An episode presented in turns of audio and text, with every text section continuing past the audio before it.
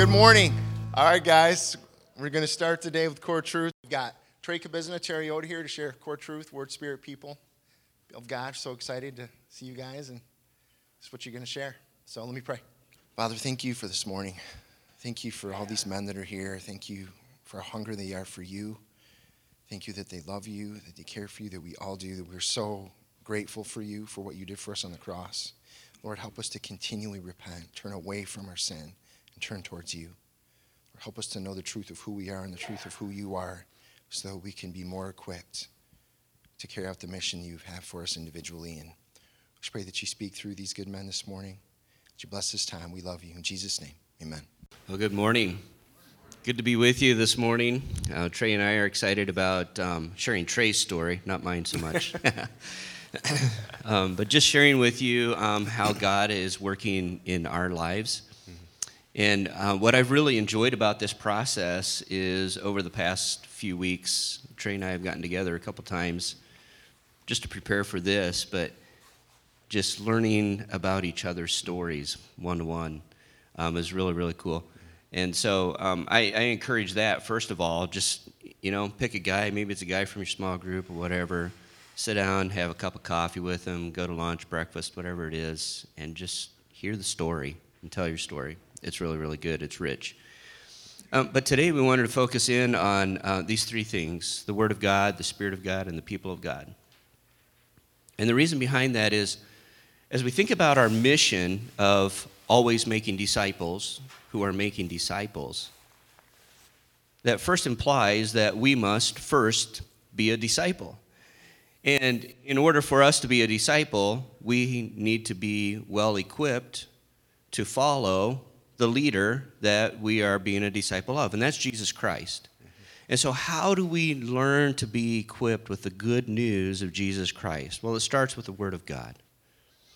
And so we look at 2 Timothy 3 16 and 17. How many of you are EMA guys? Have done EMA? All right, so you know this verse. It's the second verse in the series, right? All scripture is God breathed. I love that because breath speaks of life and God's life coming out, being revealed in the Word of God.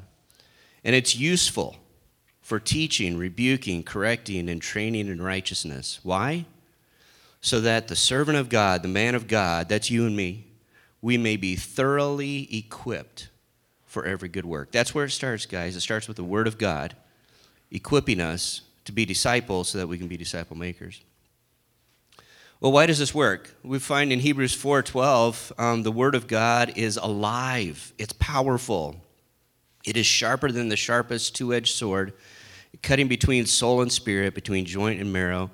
It exposes our innermost thoughts and desires. That scares us a little bit, right? Having to be exposed a little bit. I was thinking about this actually after we did this presentation last night. I was thinking at home, uh, you know, it's kind of kind of like going to the doctor. Um, if we've ever had to have a surgery, that is not a lot of fun. It's painful. But when the surgery is over and the healing takes place and the tumor is removed or whatever it is, that sin gets cut out of us. That's what the Word of God is. It's that sword, it's that knife that cuts in, and yeah, it hurts but in the end, it heals. And that's the beautiful power of the living Word of God. So, how do we respond to that? 2 Timothy 2.15. Do your best to present yourself to God as one approved, a worker who has no need to be ashamed, rightly handling the word of truth. So, as we spend time in the Word, we learn what it says, we understand the power of the living Word of God, and we start to handle it with accuracy so that we can share it with others um, as disciple makers. So, um, Trey and I, we've talked about this a little bit. And, Trey, I'd like for you to um, tell us just a little bit about how the Word of God has been written into your story. I love your story on this. So, yeah, so, um, you know, the men that have gone before us have done such a great job of modeling how to chunk our story um, and taking bits and pieces out of it. And as we apply it to the Word, the Spirit, and the people, the first um, this first area of the word, uh, we had a good time talking about this, is I was not raised in a Christian home, and um, the, the word to me was very limited. I mean, I, I my exposure to the word was really limited. So as we go through this, we, we can we've kind of come up with this alliteration of I had a very limited exposure to the Word. It was it was limited to um, Ben Hur, the Ten Commandments, things that we'd watch on Easter or Christmas. That was essentially my exposure to to Christ, and um, it never certainly did not sink in a little bit. It was pretty much my parents would say, if if you believe in God, you're, going to heaven. Okay, let's go to dinner now. That was pretty much what, how uh, I was raised. It wasn't until um, my high school years that I, the girl, girlfriend that I was dating, um, went to a Catholic church, and my then second exposure in life was uh, really what I would say the liturgical word. It was, I felt like I was being talked at, and the Bible was being read to me, but I didn't own a Bible, and I wasn't really digging into the Word. It had not come alive yet, and it wasn't until um, I met my wife Jody when we were, went to in college um, that I started going to her church. It was a Reformed church. It was a, a pastor who was in a suit, felt a little bit more approachable, and he started to put, as Terry mentioned, sort of handles on life and how to apply the word to my life. And that really um, opened up the living word. So, again, this limited word. The second was the liturgical word, where I felt like I was being spoke to. And then this living word, where the words started jumping off the page and I could actually apply it to my life. And so that was that time in college where um, I went to my first uh, Bible study or group study with just couples with my wife. Um, I got baptized and accepted Christ when I was 20 years old. And uh, really just, just started my walk with Christ um, and, in my relationship with God uh, in my, when I was 20, 21 years old. So, yeah. Love that. Love the living word, how the word became alive to you. Mm-hmm. Yeah. Mm-hmm. Um, as you and I, um, those of you who have trusted Christ, as you've experienced this and, and the word has really spoken to you and gotten hold of your heart, you trust Christ and the Holy Spirit comes into your life. And the thing that I love about the Holy Spirit is he's a helper, he's a comforter, he does convict us of sin. Um, he's there for us, He's with us. Even now, as we come into the Christmas season, we, we talk about God with us. And God is with us through His Spirit right now. And that's such a beautiful thing. And there's so many things that Scripture has to say about the Spirit. But as Trey and I were talking about, hey, what, what do we want to what do we want to talk about with you guys? Um, we settled on this in Galatians chapter five. There's a there's two lists. And what we know, I think all of us have experienced this, that there's always this battle that is going on in our lives, right? I mean, it's, it's this tug of war between mm-hmm. truth and lies, between our nature and the spirit. And Paul even wrote that um, the, the nature, the natural flesh, it wars against the spirit sometimes so that we don't even do the things that we want to do, right? Well, it sometimes is the things we want to do in our flesh, right? But not the things that we want to do in the spirit because we have this constant battle that's going on. And so when we look at Galatians chapter 5, verses 19 and 20, we see the results of following either the nature, our natural flesh, or following the spirit. And here's what it looks like.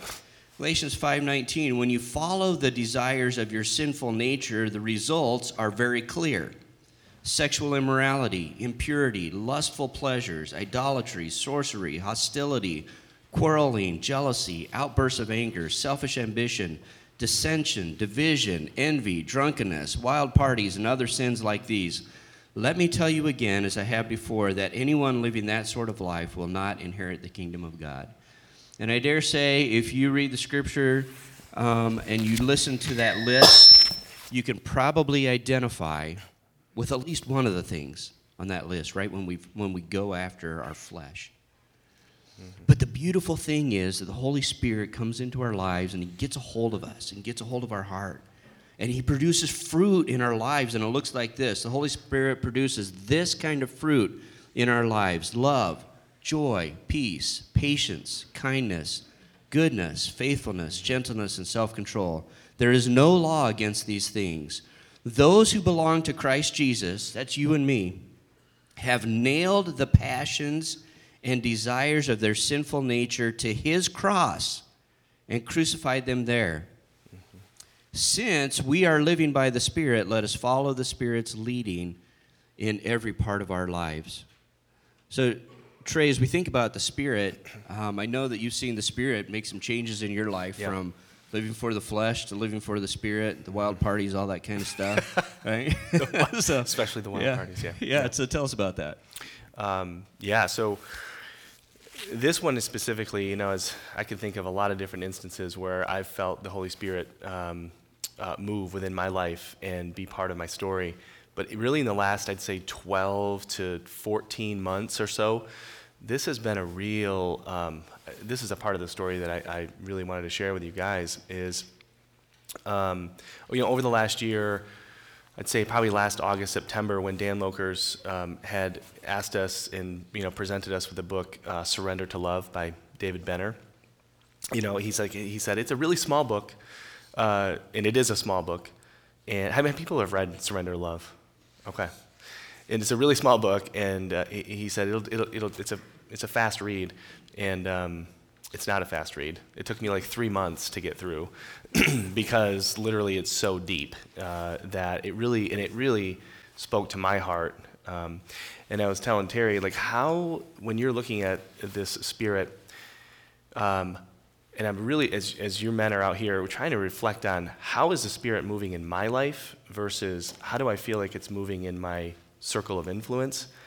And so I really had to settle with this. So the Surrender to Love book was really profound in me. Um, that you know, there's a there's an image that says um, th- that the David Benner uh, pictures in this book is is that uh, God's love for us is like a river, like a stream, that says um, instead of getting into the river and trying to swim, take a deep breath and just lay on your back and let yourself just go downstream in God's love. Like just letting go, surrendering to that love. And when you think about that, that is a really peaceful, calming sense if just letting go. Your head's not going to hit on any rocks, you're not going to drown. Just take a deep breath and let yourself float. And so, um, one of, one of the things I have seen is one of my biggest challenges for me personally is that my core lie is that I'm not good enough, that I, I need to be other than myself. You guys going out here? Are We good? Okay. Um, and so, you know, if we reflect into something called the Enneagram, my Enneagram is a three, and, which is this achiever and performer. One of the places I, I tend to go is I will try to be anybody else other than myself. And so the hardest thing for me is settling with myself and who I am in Christ. And so that's why that book was so profound to me. I think the Holy Spirit came to me um, and really, as I felt God's love for me, it created a heart of gratitude. And you'll hear me say this a couple of times here. Um, and it really prepared my heart um, for a heart of gratitude. We, um, uh, and, and, and it prepared us for what was going to come in this past January. I'm looking at Marty Anderson over here because if I look at him too long, I'm probably going to start to cry. But um, so preparing my heart in that surrender to love, knowing that um, God, uh, God loves me so much. He really just created, the Holy Spirit created this heart of gratitude and prepared me for January 19th when I got a text from, uh, from Marty about these two children who needed a home. Now, we have, my wife and I had had six children. We have four biological children and two boys that we had adopted in 2016 and 2017. And, I, you know, I kind of felt like we were assimilating as a family and coming together. And um, I believe the Holy Spirit was really just preparing my heart and um, really a heart of gratitude. And so in comes uh, January 19th, I get this text from Marty that said, hey, Trey, these two children's, uh, are, these two children are looking for a forever home.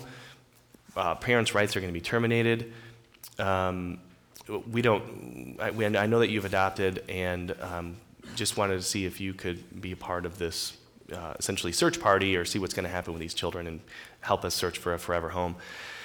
You know, I, I ended up talking with my wife and, um, and I said, how could I not, out of a heart of gratitude, how can I not at least be willing to walk alongside God in this process? I don't know what this is going to look like, God, but you've done so much for me that I feel like I need to at least be open to what this is going to look like. Um, and out of that, like, came this you're looking about fruit. We're talking about walking in the Spirit. A fruit that came out of that is joy.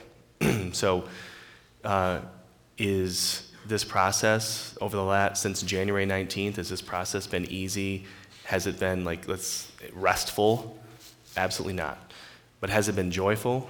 Absolutely. So knowing that you're walking in the Spirit, you're, uh, you feel like you're in God's will for your life, has been incredibly joyful uh, over this past nine, ten months um, in walking with the Spirit. And so seeing the Spirit just really move in, uh, in our lives and being led by the Spirit, that's been a, a that has been uh, incredibly humbling is watching the Spirit lead us through this process. Yeah. Yeah, I love that story, and, it, and it's really challenging to me. Um, I'll have to confess that as I listen to Trey's story and how God's leading in his life, I'm like, man, dude, am, am, am I listening that well and following that well? I love also, Trey, how you pointed out um, this heart of gratitude that you have. It makes me um, think of um, True North, Gary and Lisa Himes' work that they've uh, presented to us many times. It's just just so good that when we are when we're struggling with the frustrations of life, the groaning of life, we can either go south towards the grumbling and grasping and trying to control it all on our own, or we can go north in gratitude for who God is. Not, I mean, it is gratitude for what he's done for us and for the things he's given to us. But even more than that, it's gratitude for who he is. Mm-hmm. And when we start to get that, and when the Holy Spirit makes that real in our lives, we start doing like Trey has done, and we start giving and speaking into the lives of other people and giving back by adopting more kids or by um, witnessing to the neighbors, which she's going to talk about. You know, this, this is just so cool because it rolls into how do we interact with the people of God. If we're responding with a heart of gratitude, we can speak into the lives of other people who are groaning right alongside of us. Mm-hmm. And the beautiful thing about that is, is that it's a family thing. Ephesians 1 5, I love this. God decided in advance to adopt us into his own family by bringing us to himself through Jesus Christ. It's not of our own thing. This is what he wanted to do, and it gave him great pleasure. Mm-hmm. He wanted you to be in his family. Mm-hmm. It gives him great pleasure to call you his son. That's a beautiful thing. And this is a thing that Trey and I have come to see is, is real in, in our lives, and they'll tell you a bit of the story. We also um, thought about 1 Corinthians chapter 12, and we won't go through all of this, but in 1 Corinthians chapter 12, Paul is writing about how each one of us is a member of the body of Christ, you know, and he uses um, the, the, the figure of speech of, of our bodies the foot, the hand, the eyes, the nose, the ears. We all play a role in the body of Christ. Another verse that I um, thought of um, that we don't have up here, but um, is this 1 Peter 4.10 says, So each of you should use whatever gift you have been given to serve one another as faithful stewards of God's grace in its various forms. And that's how the body of Christ works. We all have different gifts. We all have different stories. Your story doesn't look like Trey's, but you have a beautiful story because God's writing it. Mm-hmm. And so, are you willing to share that with others? So, mm-hmm. Trey, um, how has God used His story of your adoption into His family to write a bigger story for you and your family? Yeah. How's God using His people in your story? Yeah. So, um, what I'm finding very, um, very acutely, I'm acutely aware that God is is after us. He's pursuing all of us, and uh, He'll do it in different ways. And, um, you know, his story of adoption into my life, when you think of adopting me into his family, starting with the living word and going through my life and, that story, which I, I'm not going to tell over 45 minutes here, but it's a going from bringing me at a 20 year old to bringing me, uh, exposing me to the living word, to then the Spirit, and, and really tangibly, I'm fast forwarding you all the way up to 2019. Um, he's still writing this story. Um, this r- most recent story is, again, I'm going back to that heart of gratitude. Being adopted into God's family is, inc- I am incredibly grateful and humble um, that He has decided to do that. And out of that, what I'm seeing is it is the amazing. I'm in awe of what God has been doing the last uh, the last ten months because I was saying this last night. He's like the head coach, and he's basically calling out orders, so to speak, and I'm the quarterback, right? And I feel like um, I'm just there to do a job, and um, it, it's incredibly humbling. So being adopted in his family has really created this heart of gratitude, and so. Um, he has really strategically put uh, people in our lives in the last nine or 10 months to reach people for him. So I'll give you a couple examples. There's probably been at least eight or 10 very real examples that I am just blown away and oftentimes overwhelmed. Um, like, even if it's an email from a random person um, asking about adoption or uh, foster care or whatever it is. So two two real examples. My wife Jody, um, we went to. So these two children's names are Anaya and Keegan. We're on the tail end of. After getting this email or this text from from Marty, we fast forwarded to uh, just walking alongside God in this process. These two children moved into our home in on June 14th. Um, we weren't looking to foster or adopt any more children. This was totally God's doing, and. Um, they moved into our house on June, uh, June 14th. There was a, birth, a, sec, a two-year-old uh, second birthday party for Keegan at a remote family's house. That there was probably 40, 50 people there who we didn't know any of them. They all knew who Anaya and Keegan were. They knew who we were through these two children. My wife had a 45-minute conversation. This is one of the two examples. Had a 45-minute conversation with the great. Uh, I'm sorry, with the grandma. So the mom of the mom. And the, the mom of the mom said, this grandma said, you know, after they got Jody and this, this woman, Michelle, had a conversation, I asked Jody, what was that? What, that was a long conversation. What did you guys talk about? She goes, well, she was just asking me, help me understand how you could love somebody that isn't your own child, right? Like, there's the door open. So Jody had this real uh, opportunity to share, and she shared it well, uh, God's adoption story for us. Well, she shared, hey, even our own children, our own biological children, aren't our children. They're, God has, you know, given them to us for a short period of time to uh, direct them towards Him. And having that conversation, and then the next question that she asked was, help me understand, like, are you happy? You know, she asked Jody, are you happy? And Jody said, well, you had to think about it. Happiness is something that it's more of a worldly word, if you will. Is it restful? Am I always happy? Do I always have a smile on my face? Is this the greatest thing ever? Not always. So Jody moved, you know, quickly to joy. Joy is something that knowing that you're you're living in God's will for your life um, is much much bigger and a tenfold what what the word happiness is. And so that was a real tangible um, way that God brought this person into uh, this our circle of influence. And so what we have seen over the last nine, ten months, and what I have seen is that God is bringing people into our lives to reach more people. He's not done. Like Anaya and Keegan are just a tiny piece of his story of trying to reach people.